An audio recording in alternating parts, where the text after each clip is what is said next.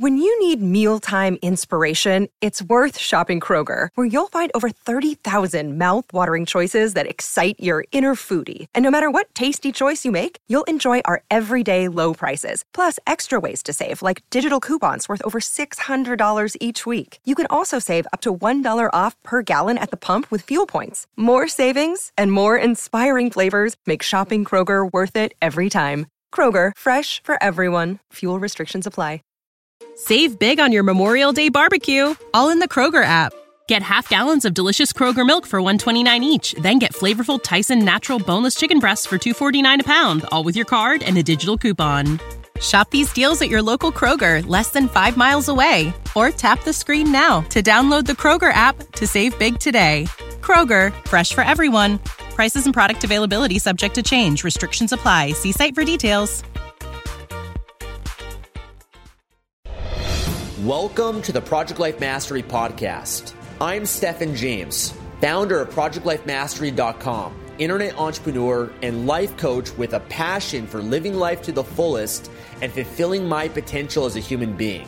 My purpose for this podcast is to be a powerful and passionate example of the unlimited possibilities that life offers for any of us that has the courage to commit ourselves to life mastery while sharing ideas, concepts, and strategies that can help you master every area of your life from your health, mindset, emotions, business, finances, relationships, and spirituality. Now, if you're someone like me that is hungry to take their life to the next level, then you're in the right place. Welcome and let's begin. Hey everyone, this is Stefan from ProjectLifeMastery.com, and today I'm super excited to introduce you guys to a good friend of mine, Eli Wilde. Eli is the top salesperson for Tony Robbins, uh, someone I've known now for a number of years. He's also a master of influence, and that's what we're going to talk about today: is how you can use influence and develop the skill of it to be able to change yourself, to influence yourself, to change your life, to master your state, your emotions, but also as a way to make more money or to be able to influence the people in your life or be able to share your message, make a greater impact. And uh, we're going to talk about a lot today. So, Eli, I want to thank you for taking the time for mm-hmm. this. Thank you for having me. Yeah, yeah so I'm, I'm, really excited for this. Uh, do you mind sharing with people a little bit about yourself, your story, how you got into self development, and the journey that you've been on to get to the point where you're at today? You know, uh, just thinking of it, you know, as you're mentioning this, I feel like my journey began, you know, as, as a young boy. I was, you know, grew up in a kind of a, a tough household, and I was really quiet. Didn't start speaking till like four or five. I was like so shut down, and then even in through high school, I was voted the quietest person in school. Oh, wow. um, I make up for that now, though. I don't, yeah. I don't shut up, I and I speak for a living. Yeah. You know, but yeah, it's like I, I developed these powers of observation, and I think some of the the trauma that I experienced as a boy, you know, some of the the negative experiences made me kind of fear based, where I was in my head a lot, but my powers of observation where I feel like like heightened. Like I, I feel like we all have people that especially go through challenging times. Um, even actors that I've that I've coached here in Los Angeles, some of them were were gay or they had weird stuff happening, and so they had almost this outside persona, and they were like really able to create these powers of imagination, these internal references of psychology that help them deal with the outside world. And so one of these elements that I started to master back then was what Tony would call uh, a heightened sensory acuity, acute sensitivity. So sometimes it's fear based, where somebody, if we think somebody's dangerous and we hear their voice or they're big, and we start to be almost hypersensitive to these, these aspects of somebody's tonality. Um, somebody might say they're fine, but you can tell they're not. Yeah. Um, and so a heightened sensitivity, and I lived so much of my life in my head where I was processing so much information, and I, I found that even in my, my own judgment of myself, I was very self conscious, which means that we're conscious of ourselves. And that's a pattern. And I found that I was ineffective at feeling the way that I wanted to be or coming across. I didn't have a, a bigger vision for my life at that time. And then once I did learn some of these self development tools, I became less conscious, but conscious of, conscious of myself, I should say, but I became more conscious of what's here. And I took those powers of observation into my communication. And one of the phrases I go back to over and over again, that's not just a Tony phrase, but kind of an NLP or self development based phrase, is the quality of our life comes down to the quality of our communication, how we communicate with others, yeah. but also with ourselves. And so you know, as a young boy, I had these heightened sense of, uh, you know, internal stimuli that caused me a lot of stress, and I didn't know how to channel it. And then through self development, I found that I could use that superpower to not only help others but help myself. You know, in communication, help myself communicating with girls or people or get jobs or get myself to the front of a list or, you know, on a billboard in Times Square where I didn't have any experience, but I was able to use language patterns and my own internal state to influence an environment, a company, an individual to to make to become more resourceful. Um, first, me being, being more resourceful, and then creating resources outside of myself directed at an outcome. So these these processes that I started to layer um, as as a young boy helped me get out of trouble.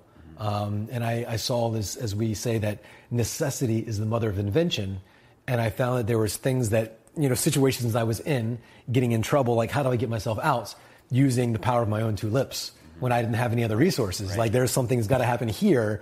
And the most successful people in the world, yeah. you know, they're able to affect somebody else's state, first their own, then others. And you think about even a Michael Jordan or an actor, or even a Tony Robbins on stage, he's affecting somebody's state.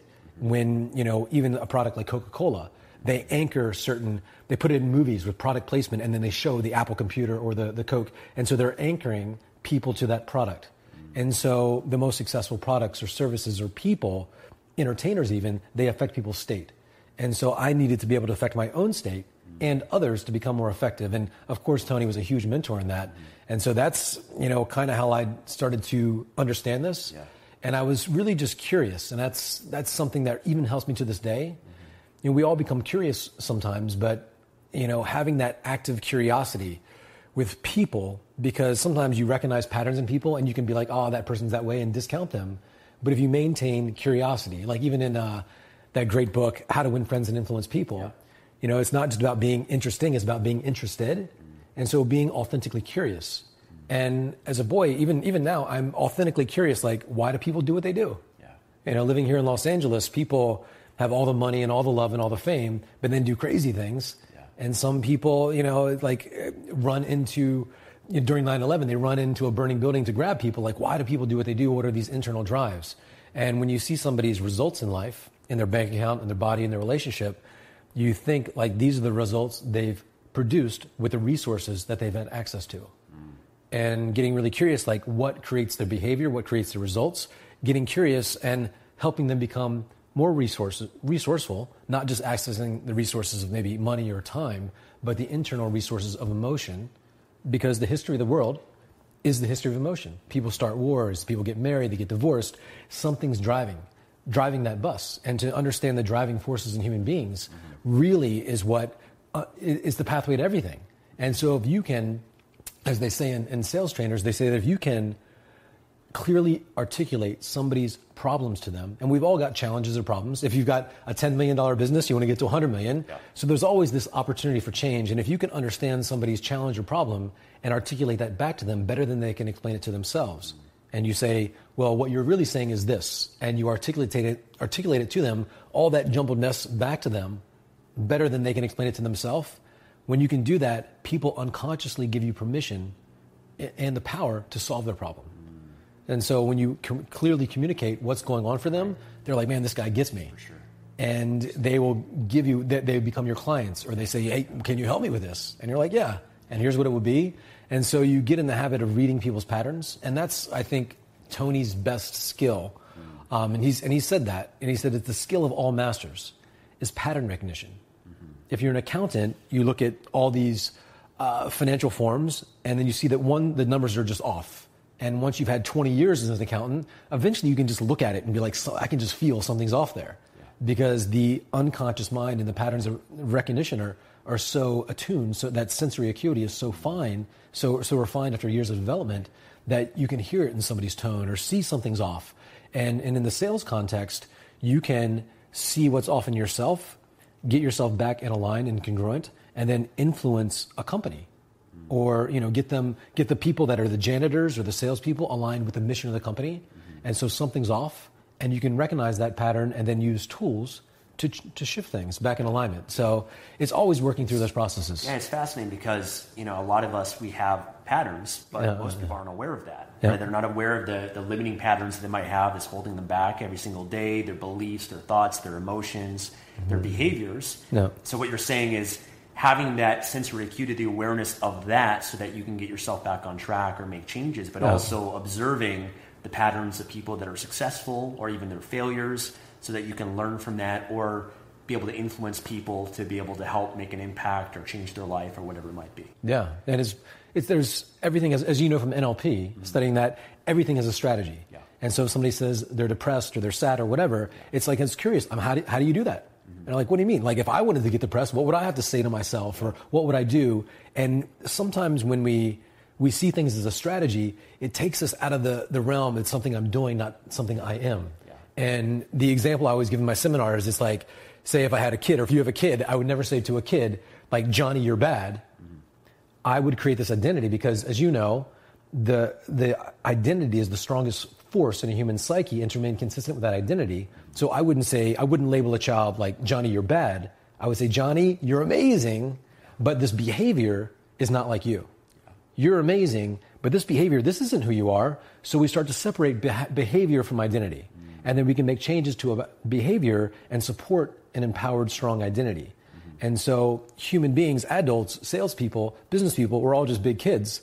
And we all fall into patterns of behavior sometimes that make us less resourceful or effective in sales and communication. We could be stressed, could have just eaten that crappy meal, you know, which changes our physiology. We could be focusing on the past, not really fully present. Um, we might have created a disempowering meaning. These are all strategies.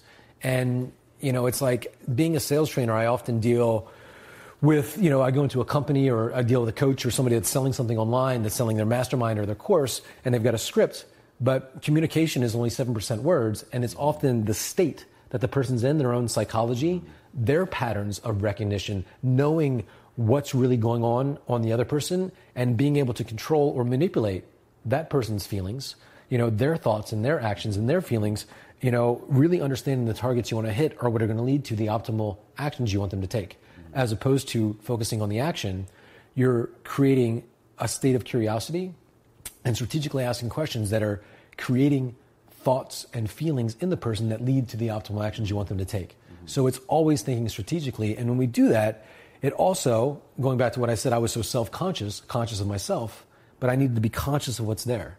And in a, in a sales, you know, doing a video, if I'm focused on how I look and sound and all that, I, my whole world shrinks. And so I'm thinking in terms of uh, the impact, what I want even these people watching to think and feel, and the knowledge I want them to get. And so, something I've got to do before every sales presentation or whatever, I've got to make sure that my intent, um, not just my attention, but my intention is pure to make sure that it's not just, I'm not just there to get a sale, because people will feel that. Um, you know, as we say, motive does matter. And we teach a lot of things in self development about self confidence and being self empowered and respecting ourselves and supporting ourselves. You know, it's all about the self empowerment. And it's great because 99% of people don't even get to that full level of self awareness, self empowerment, self confidence. But if we're in a sales context or a relationship of any kind, and we're only there for ourselves to be self confident and self empowered in our self income, it you know motive does matter, and people feel that. Yeah. And so even if we are showing up for ourselves, but if say there's somebody that shows up to work for themselves versus that somebody that's showing up for their family, it makes more of you show up because you have a bigger vision outside of yourself. But when you show up for your community or humanity and you see these people like you're wanting to put things out there um, that affects the world in a positive way, and so your intent it makes you bigger. Your vision is bigger, so it increases your presence in a, especially in front of a room speaking. And so it's like you have this vision that's so much bigger than what's happening here. And I tell people it's like you know, we have to have a vision bigger than ourselves. And when we really have that, it makes this little price that you're charging or whatever it is, mm-hmm. it forces you to be bigger. Yeah. And Step people, sure. and when your vision is bigger, yeah. not out of ego, but from the people, the little vision they have for their business, and you've got this big thing, it creates a vacuum. Before Tony goes on stage, he has a process of basically like filling himself up with energy and then filling up the, the space right around him. And I've seen him do this. And then like literally taking that energy and then like trying to fill up the room with his energy and his voice and his presence, and then taking that, that energy and like feeling it push over the walls in the seminar, like filling the entire room with his energy, like just breathing, like it's almost like breathing in and out that energy, feeling that energy push over the seminar walls, feeling it evaporate like completely consume the city, then feeling it consume the state, then the, the country, then the globe, and then literally feeling like his energy, like he is connected to everything, all of humanity, as he's about to speak, and he comes out on stage larger than life. And so this process of filling yourself up, you know, connecting with that energy, really putting yourself in a internal state that is bigger than the moment. And then, you know, it's like there's that, that common phrase in self-development um, about being a bigger person. Like if you have a, a, level five problem and you're a level five person, it's a big problem. Yeah. And so problems aren't going to go away. Our only option is to be a bigger person. And now when you're like a level 10,000 person and you've got a level five problem, it's like, it's no big deal. You're so much bigger. And you do that inside of your mind and your psychology with your emotion. And it's beyond just language patterns. It's something you got, it's a state that you bring to the moment. It's, you know, it's mindset, it's your physiology, it's your breathing patterns. You know, there's a certain breathing pattern to stress. It's a strategy. There's a breathing pattern to relaxed, you know, a state of excitement you want people to have. Yeah. You know, and, of engagement. Yeah. So, so you know, a lot of people they think about influence or sales, and they have yeah. a uh-huh. negative connotation towards yeah, it, you know, because maybe you've had an experience where someone tried to sell you something, a car salesman or online, and I think you know it, it, gets that negative rep because a lot of people have the negative intention, where they're more just about themselves. They're trying to take yeah. rather than trying to serve you and, and, and make a difference or make an impact. What's your mindset around that? You know, what's, you know, yeah. how do you see influence, you know, to influence someone's emotions or to be able to get them to take action or to change their life or to buy your product or service? What's your, what's your mindset? You mentioned having that larger vision, that higher consciousness, but. Well, I, I really think selling is serving. Mm-hmm. And it's great for us to learn, you know, in metaphor. You know, it's like we talk about, the, the symbol of the swastika versus Nazi, or you know, the symbol of the cross versus Christianity. We think in symbols, and so I, I have two internal metaphors that I live into in my communication. Um, one is the bridge. And so everything that will come into your life, like, you know, whether it's your relationship or your friendships, everything that you have in your life will come from a communication with another human being. You know, it's like where it's going to get you. I mean, you can set it home and tech and all that stuff and create stuff, but you're even never going to write copy even then that's going to communicate with a human being where they buy something. Everything, everything is communication.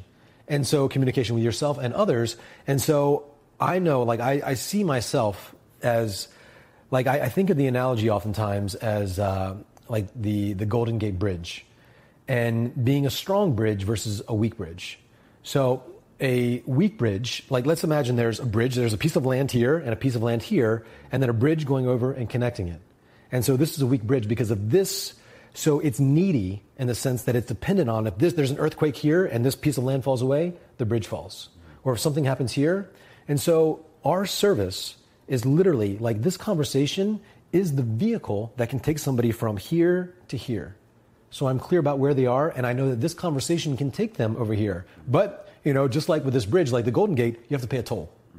You have to pay a toll to cross that bridge because we got to support the bridge. And they paint that thing every year nonstop. They're painting that, that pretty orange color. And so they got to pay a toll to, you know, because they wouldn't be able to do it. Without that bridge, they'd have to go all the way around, like a two and a half hour drive. So for them to pay a couple bucks to cross this bridge, where I can save somebody 10 years of their time by paying this toll to cross there. I can take them where they want, but they got to pay the toll. Or they could they could swim in the shark infested right, waters right. or something like that, you know, and they could die. yeah. It's just paying the toll for the bridge. I can take you there, but the difference between a weak bridge and a strong bridge, like the weak bridge, is connected. So it's connected, but it's also dependent. And so when I communicate with somebody, I'm I'm connected. And I remember one of my mentors did this to me one time. It's like you know, I was, I'm a very intense person. I'm very like passionate. And so I was like this in my communication, like, ah, you know, like this. And if I didn't get what I want, I was like, you know, connecting like this, or I became like, I disconnected. Like, I don't, I don't care, you know?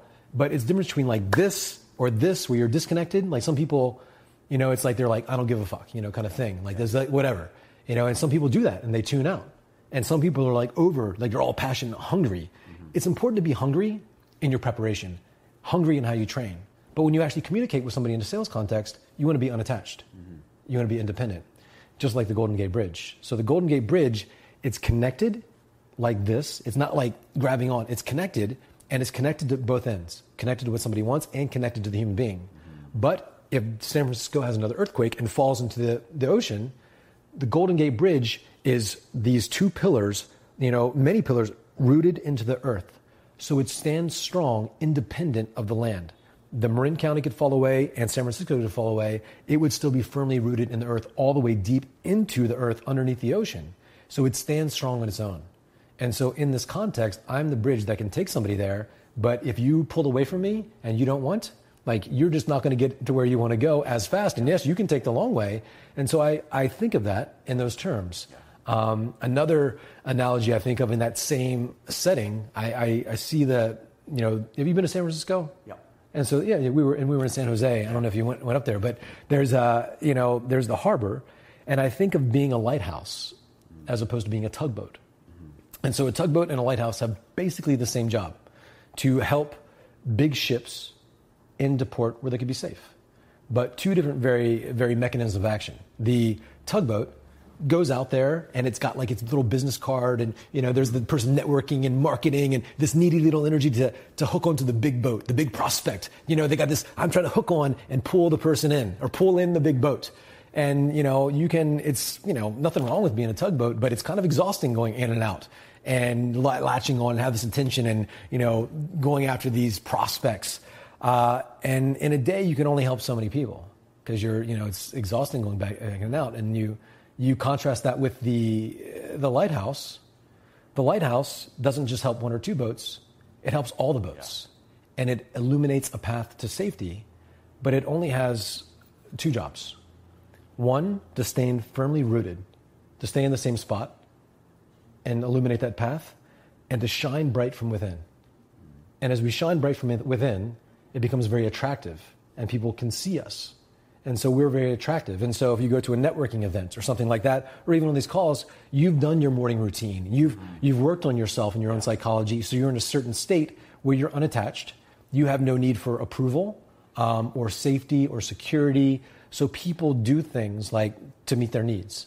And so we often, people live their life one of two ways um, out in or in out. Here's what that means like somebody um, wants approval. And so they buy a car or they do something and there's a neediness to their energy. They're seeking approval. And so when you think of somebody that's very successful, like that you really respect or admire, we've heard this cup, this, this, this analogy of uh, your cup is full. Like my cup is overflowing with abundance. Abundance, not just an affirmation, but like I really, I have so much love in my life. Like all my needs are met. I am whole, perfect, and complete. Like I am overflowing with abundance. I'm not like money coming to me, things like that, but I'm overflowing with joy and energy. And so now, if somebody, people always say this phrase, like, I don't care what people think of me. But you can tell that's usually not true because of this. Like, somebody might say something bad to them, and they're like, I don't care. But then somebody says something nice to them. Like, oh my God, that's really nice. And they're like, oh my God, thank you. Yeah. So it's filling them up. Yeah. So they're seeing that because, but if you're already overflowing and somebody tries to put more into your overflowing cup, right. you're like, it doesn't matter if you say I hate you or I love you. It's like, I'm already so full. Yeah. So I approve of myself. I'm overflowing. And so when you think of somebody very successful, they are, they're, all their needs are met. They're full, they're whole, they're perfect, they're complete. Mm-hmm. And so when they go into a communication, it's inside out. So they approve of themselves inside, and that affects their, their communication out here. They're not looking for approval there or validation. Like, so if the person says no, or I got to think about it, I don't think like they don't like me. There's nothing there because I'm, I'm so overflowing. Mm-hmm. And that allows me to show up in this conversation uh, a lot differently. And, you know, and I, I mentioned this to you in, in, our lunch when I was doing these talks for Tony. And I, I do my own sales training now. I left Tony's company in March, but we're, we're still good friends. But I, you know, would get placed in a city like Miami, New York, you know, Los Angeles, and there'd be like 10 of us in an area, and we'd go out and sell his seminars mm-hmm. to these companies, talking to the same type of prospects, same product, at the same price point, and we had a script. We had a process. We were saying the same exact words, selling the same product at the same price point to go see the same person, same everything. Yeah. But my sales were like two, three, four, five times higher than everybody else saying the same words because mm-hmm. I was filling myself up. Mm-hmm.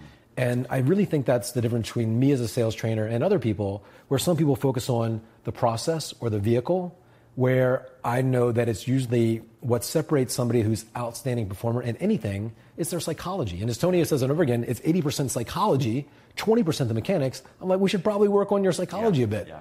And some people teach sales in a way where they're very controlling and they control the sale, and they do become more successful, but it's still fear based. Mm. Where the most successful people have behavioral flexibility, sensory acuity, they're getting feedback, they know how to assimilate that feedback, they're flexible in their approach. So like like a Tony, you know, he's so good with people.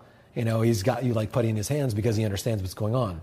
Um, but he's, he's, done the pre-work ahead of time. I, I, think that's so important with everything what you just what you just said around that yeah. because you know when it comes, I used to be a dating coach, and yeah. you know oftentimes when someone's single, they want to meet someone. They're coming from that place of neediness, scarcity. Mm-hmm. You know, the glass is you know empty, and they're trying. They're they're putting out an energy mm-hmm. where you know dating and meeting people that's all influence, all communication, yep. but they're putting out the energy that's that's like you know they're really trying to take from the person yeah. because they want the other person to fill them up it's that neediness yeah. versus if they're already in that abundant state where they're happy they're fulfilled they're on their purpose in life then and they're overflowing they have nothing you know it's, it's just pure adding value and it's not dependent on whether or not they give anything back to you in return yeah. i think the same applies to what you're saying with sales so if you have a sales you know job and you're trying to get prospects or customers mm-hmm. but you know even I, I, feel it's the same thing in what i do too in terms of putting out videos and content and sharing yeah. You know i feel like i'm doing it from a place not to trying to get but i'm always trying to serve make a difference yeah. but you know i think that comes down to everything in your life mm-hmm. so do you feel you know that mindset that psychology is that something that you develop, you know, every, every day, like through rituals or, or through meeting your own needs? Or what would you say is something that someone can do to help be in that more abundant place? Clear outcomes, mm-hmm. you know, big visions, hunger, drive, like, in, in, you know, really important to manage your own state and have systems and processes, routines. You know, any goal that we want, any any result is supported by habits and rituals.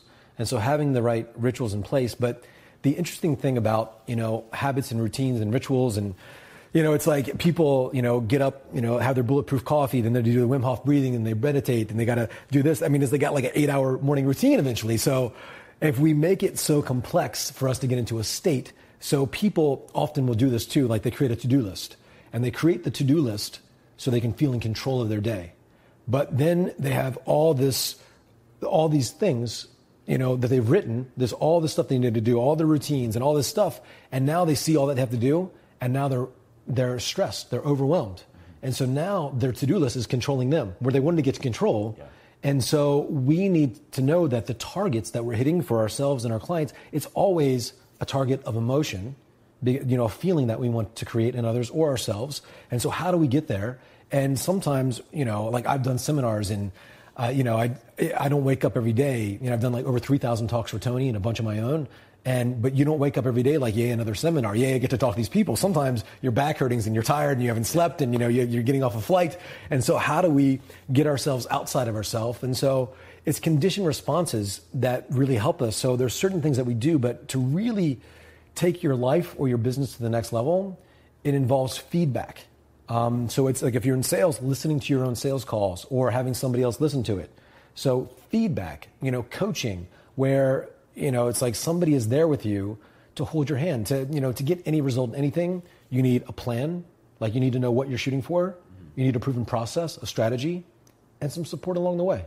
You know, does somebody kind of hold our hands in moments? Because even with a plan and a process on your own, you get stuck sometimes. Yeah. Or you're like, you really have no clue that you know what sucks. And sometimes I listen to somebody's sales call and they're like, "Yeah, it's perfect," and I'm like, I'm like, you know, like no way, you know. It's like we all have blind spots. Yeah, yeah. We're just inside ourselves that other people are able to notice, but yeah. it's not unless we we have that awareness, which we can have, but also utilizing other people's awareness and their mm-hmm. feedback and support. Yeah. I think that's you know one of the most valuable things. Yeah, and you know from Tony's seven steps, like the conditioning process, he'll have people say like he people feel stuck. They feel like they have a permanent, pervasive problem, mm-hmm. and he gets them to define the problem in solvable terms, create these new empowering alternatives where not like they feel like they have freedom of choice. And then he says, well, what are you going to do in this environment to make sure it's ecologically sound? But they feed it back, and then like like if I tell somebody to do something, they doubt it. But if they say it, it's true. So they need to have ownership of it. So it's it's coaching people in a way where you're not just telling, you're creating stories where they come to their own conclusions about something um, because we all do have that need for significance. And if somebody's constantly telling you, like I hear, you know, and, and Tony's so good at this. Um, it's literally he taught me this one strategy that the day that I got it, we we did um, fight training with the Navy SEALs in Vegas. We shot machine guns all day, and then we eat ate at a private restaurant underneath the Wynn with only four tables. And you know, Steve Wynn's one of his clients, and so we had this amazing day. And basically, Tony just spent the whole day just mentoring me and one other guy. So it was like basically, like the whole day was pretty much two of us and Tony. That and it was just like like every question I wanted to ask Tony, and just so great. Um, but and he had taught me this before, but I really got it the posturing, superior, equal, inferior and we, you know, observed and we did all these exercises, and he really got me to, to, to recognize this. I listened to like some sales trainers, and they completely come off superior, where they're telling people, and we're taught to be like an authority, an expert, an authority. But if you constantly tell people, then you come in that frame and that tonality all the time, eventually you're kind of like, this guy is a douchebag. This guy is an asshole. Like, I'm not, I don't want to listen to this guy, even though if he's right, it's like your parents talking down to you. You're kind of like, you don't want to listen to them because they're like talking down to you. And so that's superior. Um, then there's equal, where you spend most of your time talking to them like a friend. Mm. You know, it's like, I want to hang with this person, I care. And, you know, Milton Erickson, the, the hypnotist, he was able to get such great results with people where they changed sometimes just because they liked him so much and he wanted them to change. So he's like, kind of like, will you please change? Yeah. And they're like, okay, because the rapport is so strong. And sometimes you'll get a sale just because they like you so much, you know, they feel some authentic connection. So that comes from communicating with somebody like equal. And then there's inferior, where you build somebody up. And you need to be able to do that as well, especially when you're talking to people with an ego. And the more successful people I talk to, like I'm thinking of somebody now who's a very successful guy, sales trainer, um, but he'll never be able to coach people way more successful than him. Where most of my clients, some of them make nine figures. You know, one client is a billionaire. And so they will let me influence them because I meet them inferior and I have admiration and respect. I'm not going to talk down to them. If I start talking down to a guy that's made all that money and it's like, you know, he's like 60 years old, he's like, he's like, screw you. And one of the things that's made me so successful in my field is I found mentors that were willing to help me because I communicated with them in a way where I was respectful. And so, what this looks like, the changing postures, I might say something like, um, and my tonality might change, where I'll go a little bit more like harsh or just strong. I'll say, look, this has to change, doesn't it? And they're like, yeah. But I say, then so that's superior, talking down to them. And I might go immediately, but, but you know, ultimately, I can't tell you what to do. I mean, you're a grown man, and I, I mean, I got to say, I respect what you've done here. I mean, I admire you. You're somebody I look up to. But I think that you're a lot like me, equal. We're the same. And we have a desire to support our families, to travel, to really have a great life. Not just a good life, but a great life. But something has to change, doesn't it? Mm-hmm. So a little superior, a little nudge where I'm giving a command yeah. to do this. But I built them up, I edified them, I connected with them as a friend, all in 10 seconds. And so I've had my own sales calls where we record them and transcribe them, and I'll change postures hundreds of times. Mm. When you hear Tony, like he's changing his tonality, he goes, he goes goofy, he laughs, he makes you smile, he does some weird stuff with his eyes. You're like yeah. connecting, connecting, yeah. breaking patterns with humor. Yeah. He says something gross, interrupting patterns, creating more leverage. And so I, I've had fun with with the communication. Mm-hmm. So there's like, and you've talked about this. There's results goals and process goals.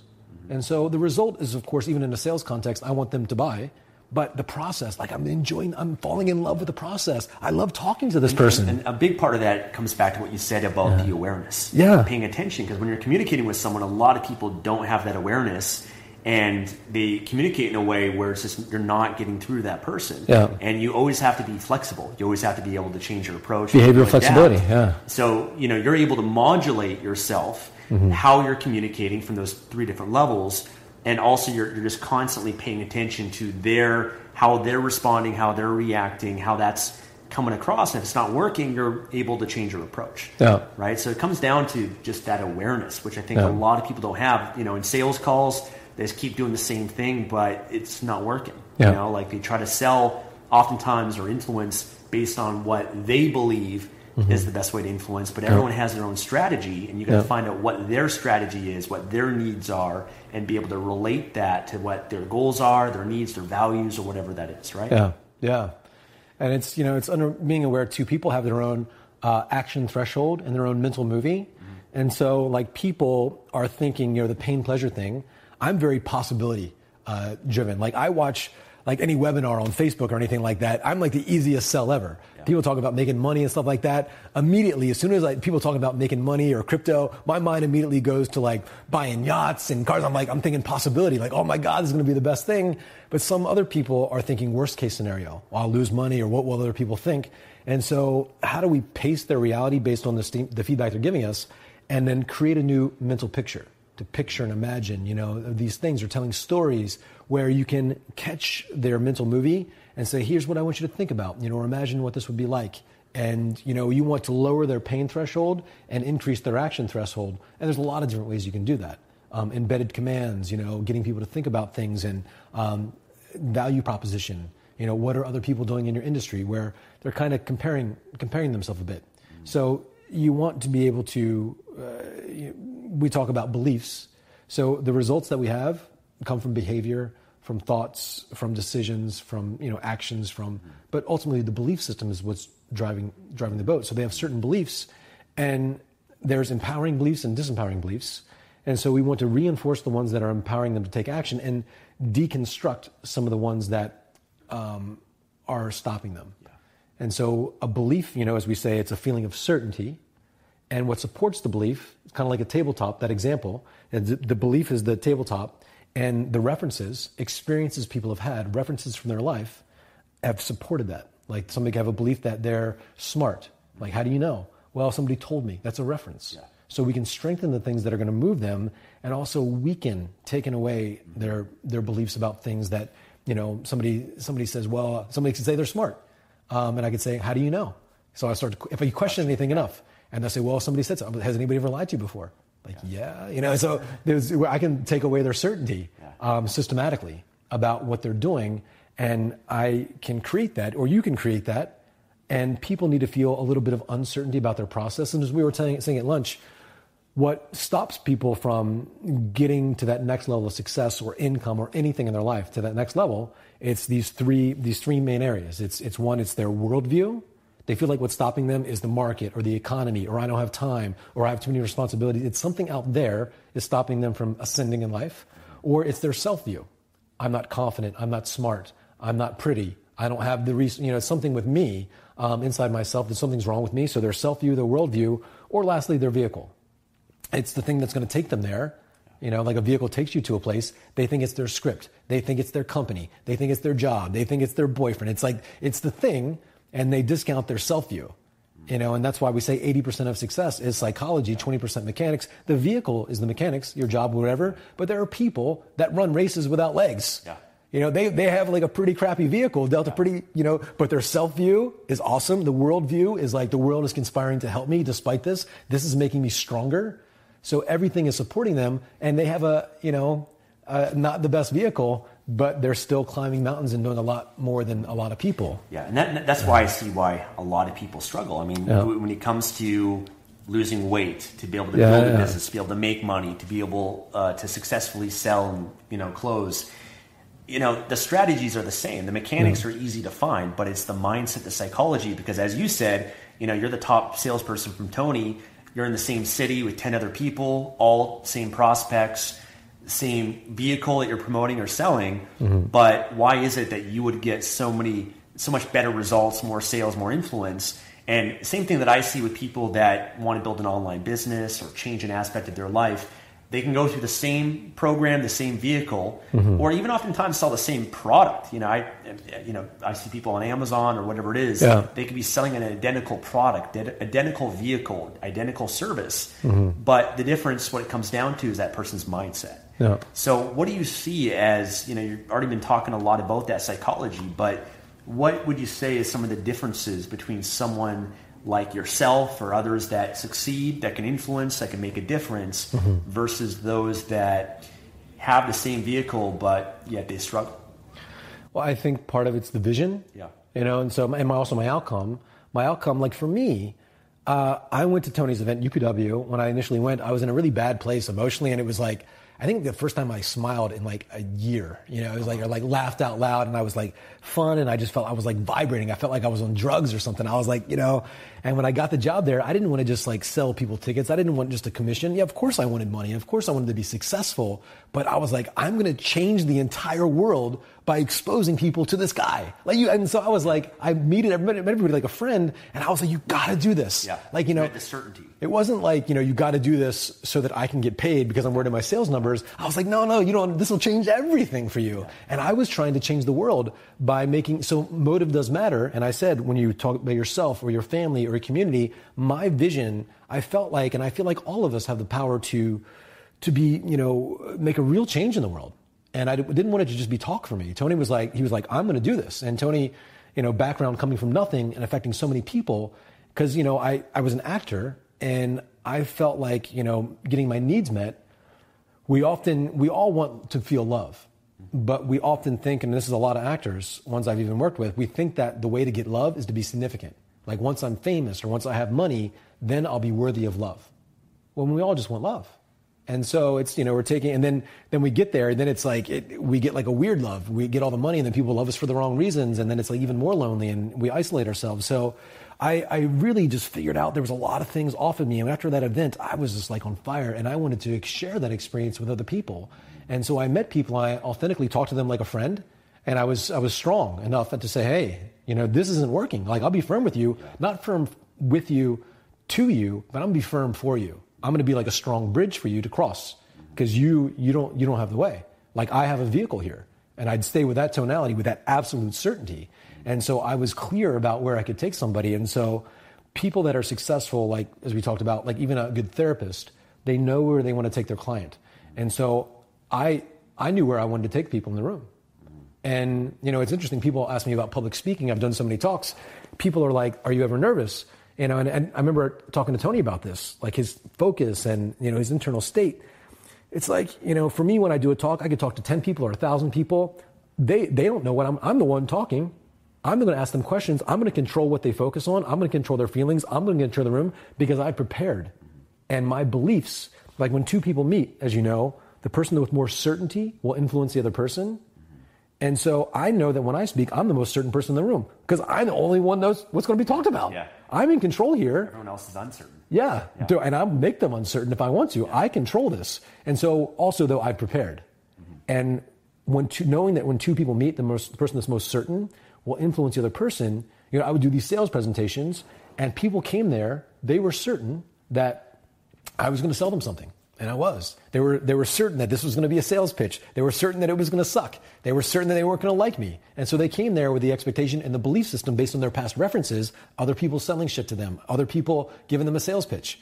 But my certainty had to be stronger than that. So my own belief system, I have a belief that while these people might not want to hear what I have to say, they need to hear what I have to say.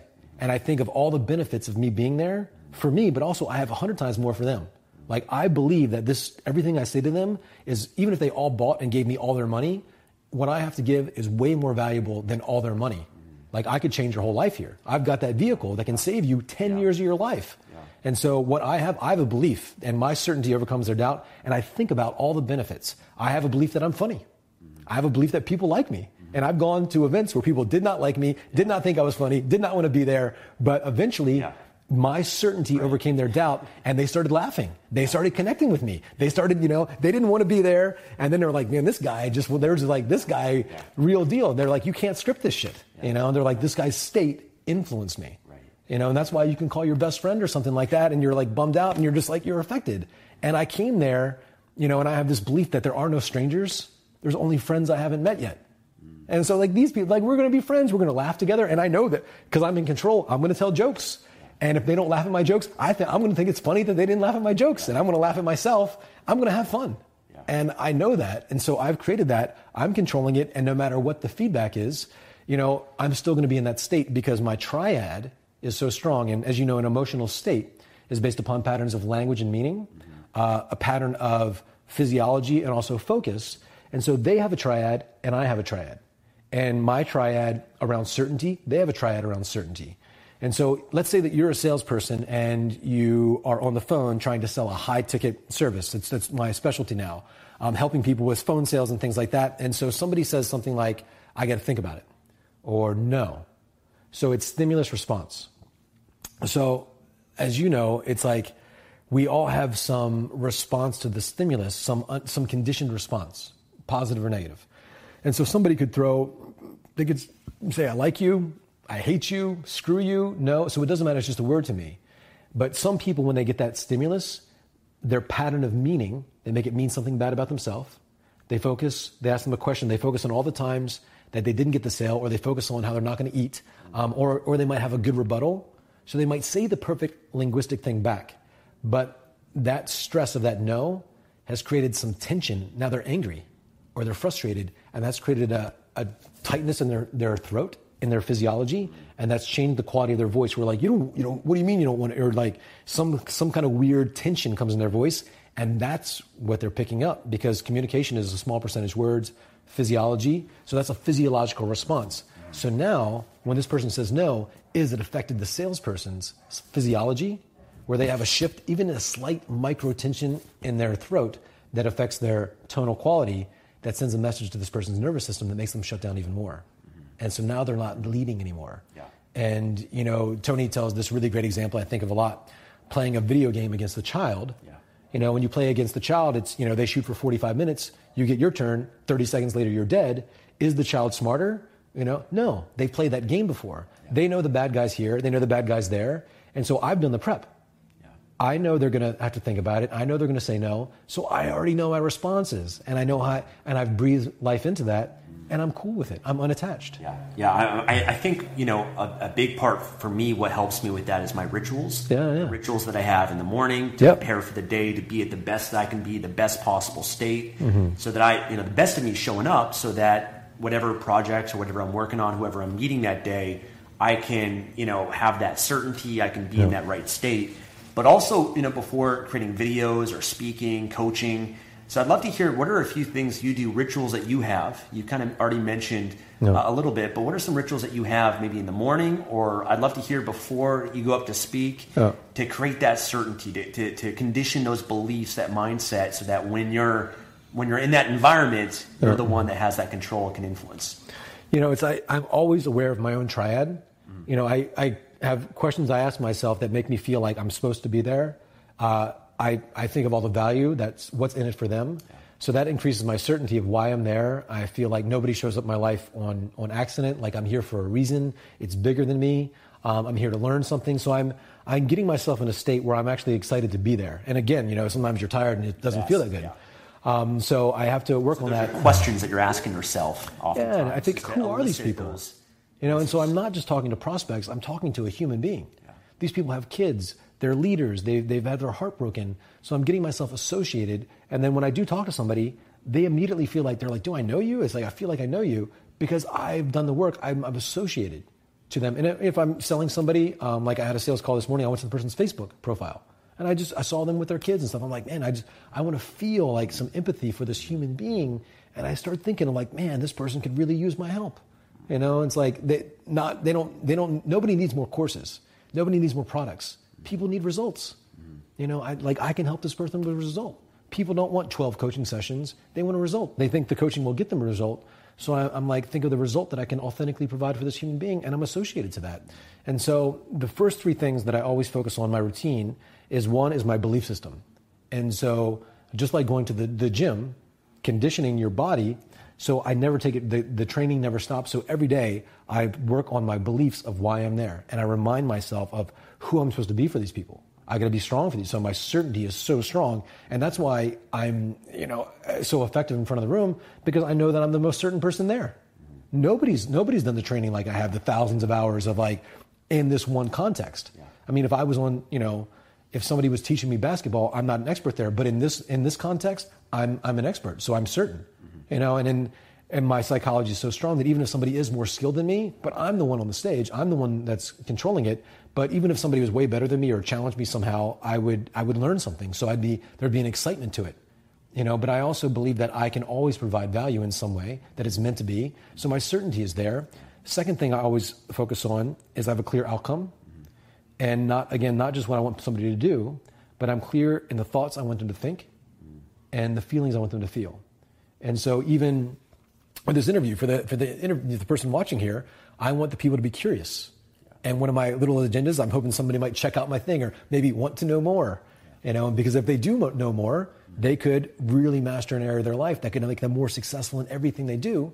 Because everything that will come into their life will come through a conversation, mm-hmm. and to master not only in the sales context, but at the grocery store to get the table. You know, to really understand their own internal psychology. This changes everything.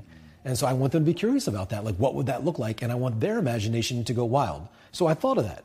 You know, and so that clear outcome, like I don't worry about specifically what I'm going to say, but I know the actions, the thoughts, the feelings I want people to have, and so that outcome shapes my. It's like it guides you. Yeah. Yeah. To know where I'm going. Yeah. You know, it's like a, it's like a plane taking off from Vancouver to Los Angeles, mm-hmm. off track, turbulence winds, you know, I might be hit that outcome. Yeah, yeah, you know, do whatever, but I'm confident because I know, you know, my, my internal GPS, I know where I'm going.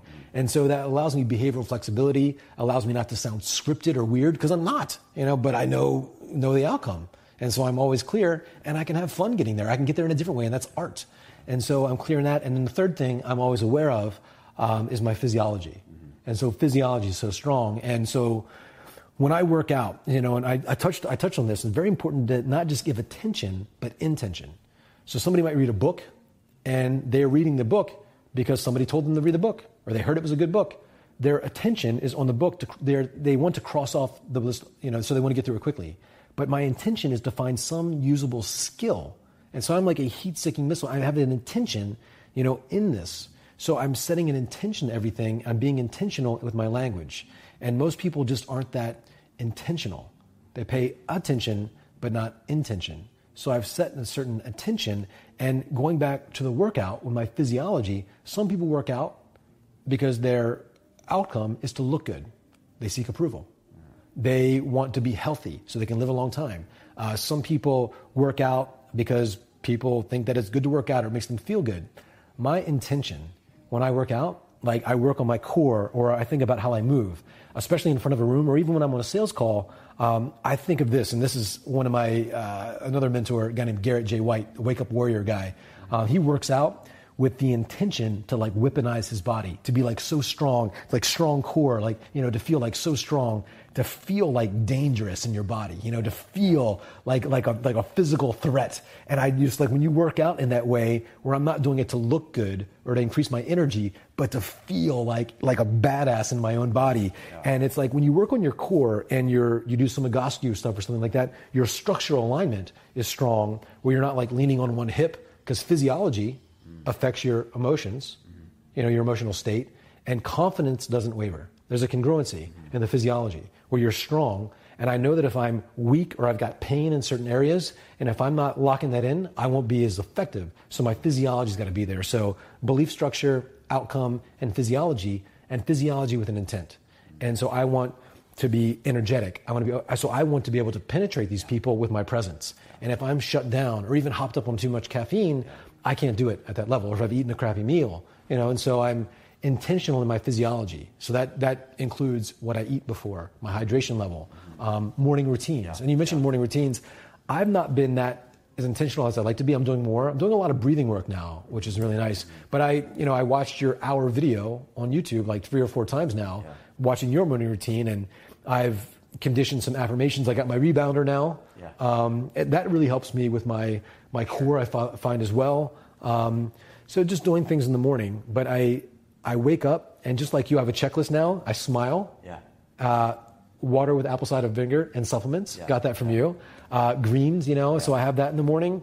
Um, and then I'll do some breathing and some meditation a bit. Mm-hmm. And then I take the, the Qualia supplements. Have you, have you taken that? It's a nootropic. Really good stuff, though. And I met a lot of entrepreneurs um, that have taken that. And I've experimented with everything microdosing uh, psilocybin, LSD, um, pretty intense stuff there, which is a little more intense than, than I wanted. So I, I've just been taking this Qualia and I find that that's been the best um, thing. So that's, that's a really good supplement. I, I recommend it. So I take that in the morning, and then 30 minutes later, you take the other aspect of it. So it's like two different bottles. Um, that, and then, uh, yeah, I read through some goals, um, and the, the system is, you know, I'm clear of the things that I want to produce that day. I write down some goals, you know, my vision, but I'm really aware and I dial in the habits, you know, and so there's most people, self development as a whole, when you relate it to that phrase, be, do, have, you know, there's the things I want to have. In order for me to have these things, what I have to do. In order for me to do these things, who do I have to be? Mm-hmm. So my identity, my character, my values. And self development as a whole is very big on the having, which is goal setting, and it's very big on the being, which is your identity. But it's pretty light on the doing, the actual doing stuff. And so I have a list of character traits, habits, rituals, could be your morning routine, things that I had to do that day, and I rate myself on a scale of one to 10. At the end of the day, how well did I fulfill that habit? Yeah. So there's nutrition, and you can't just put a check on nutrition. There's like scale of one to 10, yeah. you know, and getting clear on the standards. What is a 10? And a 10 for me might be different than somebody that's 300 pounds and hasn't worked out. Just them cutting pizza or, you know, or processed food out of their life, maybe that's a 10 for them. That's their standard.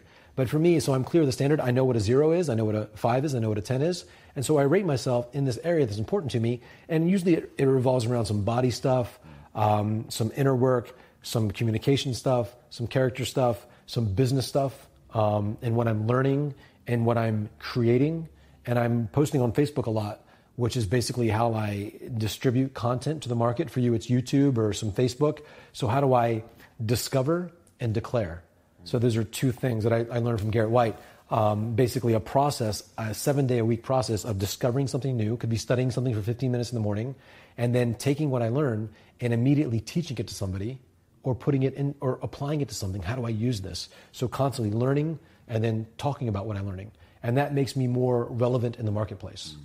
So that's so my learning also becomes my marketing mm-hmm. on relevant information right. that's in my niche. Mm-hmm. And so that process of being relevant um, in the marketplace is huge as a marketer and wanting to be known for something. So you're constantly adding value in a context where people start to position you as an expert. And when you do that consistently in video, celebrity authority, you know, doing it, giving people new stuff, adding value, value, value, and then those people end up buying your stuff. Yeah, yeah. that's awesome. So cool. It's all about. I, I, love that just about preparation. Yeah, you know that I can obviously tell that you put a lot into the prep, and you're so intentional behind what you're doing. Where yeah. most people, I feel, they're just kind of aimless throughout the day, and they're so reactive, yeah. not proactive. Where everything you're talking that, about is being proactive, yeah. knowing your outcome, knowing your intent, showing up the uh, best way that you can for it. Napoleon Hill called it definiteness of purpose. He says it's like, and if you read uh, Outwitting the Devil, mm-hmm. that he refers back to it. He says, if there's one thing, you know, is definite as a purpose. Most people aren't definite in everything, and he says to be definite in everything. And it's like he says, what's most important? Is it love? Is it money? He says no, definiteness. Like if you could you could burn everything in your life, and if you are just definite, yeah. and also because most people aren't, they'll see there's an energy to a person that has clear direction in their life for the conversation. It creates a vacuum where people are pulled to people of certainty, of definiteness, and it, people will, like a vacuum, they'll pull into you.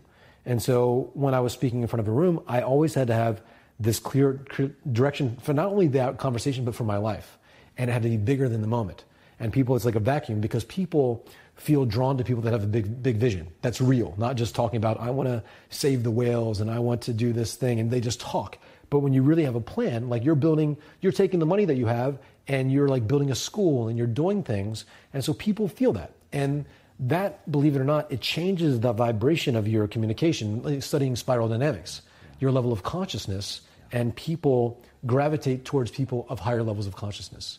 You know, and so that's why, like Mother Teresa, a little old lady with no means, no money, no, no nothing, became, I mean, we all know her name. She had no resources, but she was such a powerhouse because she was very conscious and she i mean she could have gotten she could ask somebody for a million dollars and they'd be like yeah you know or to support a thing you know because because of her intent um, and it was really there in the right way outside of herself mm, so it.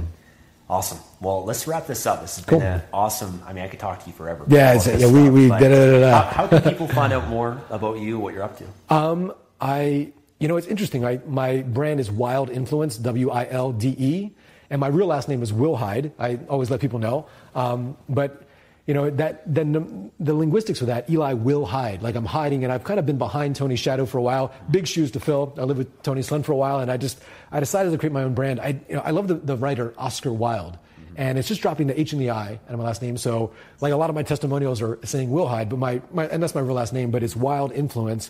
And I really want people to be like wild and expressive with their ability to influence. And some of that comes from being out here and getting outside of ourselves. And it's one of the best lessons Tony ever taught me. He says, You could be so much more powerful if you weren't so focused on yourself. And he said, There's nothing wrong with focusing on yourself, but it shrinks you where when you're really out here, like Steve Jobs says, you're already naked. You know, you might as well just go for it to the sense of being wild and influential with ourself, you know, ourself, one to one, one to many, to really understand influence. So there's like a free cheat sheet or something on there. Um, but a lot of people find me just on Facebook um, as well now that I think of it. Um, but yeah, there and um, and yeah, I can shoot you like a link or something like that. Yeah, awesome. Uh, so what I'll do, get the sun in my eyes here, but what I'll do, I'll put a link uh, to your website below oh. this video. So if you guys want to check out Eli, highly recommend that you do. Uh, you made a big difference in my life, and I appreciate Thanks, you know what you've shared with me. So, um, you know, if you guys want to learn more about how to influence, he's your guy to go to. Uh, check out his website, check out his content, and uh, make sure if you like this video, hit the thumbs up button, leave a comment below, subscribe for more videos, and we'll talk to you again soon. Take care. Awesome. Bye bye.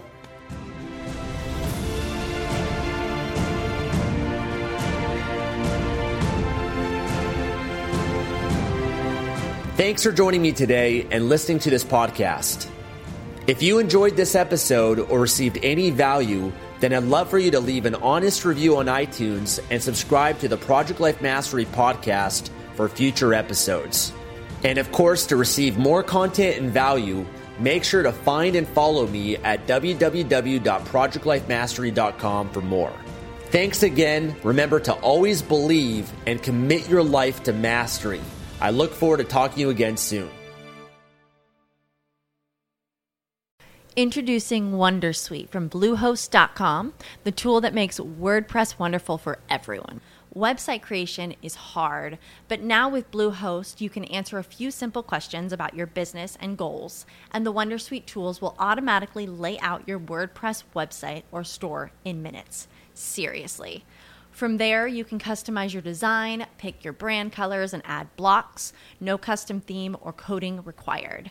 You'll get content suggestions that you can keep or revise, and with Yoast SEO built in, we automatically help you get found in search engines.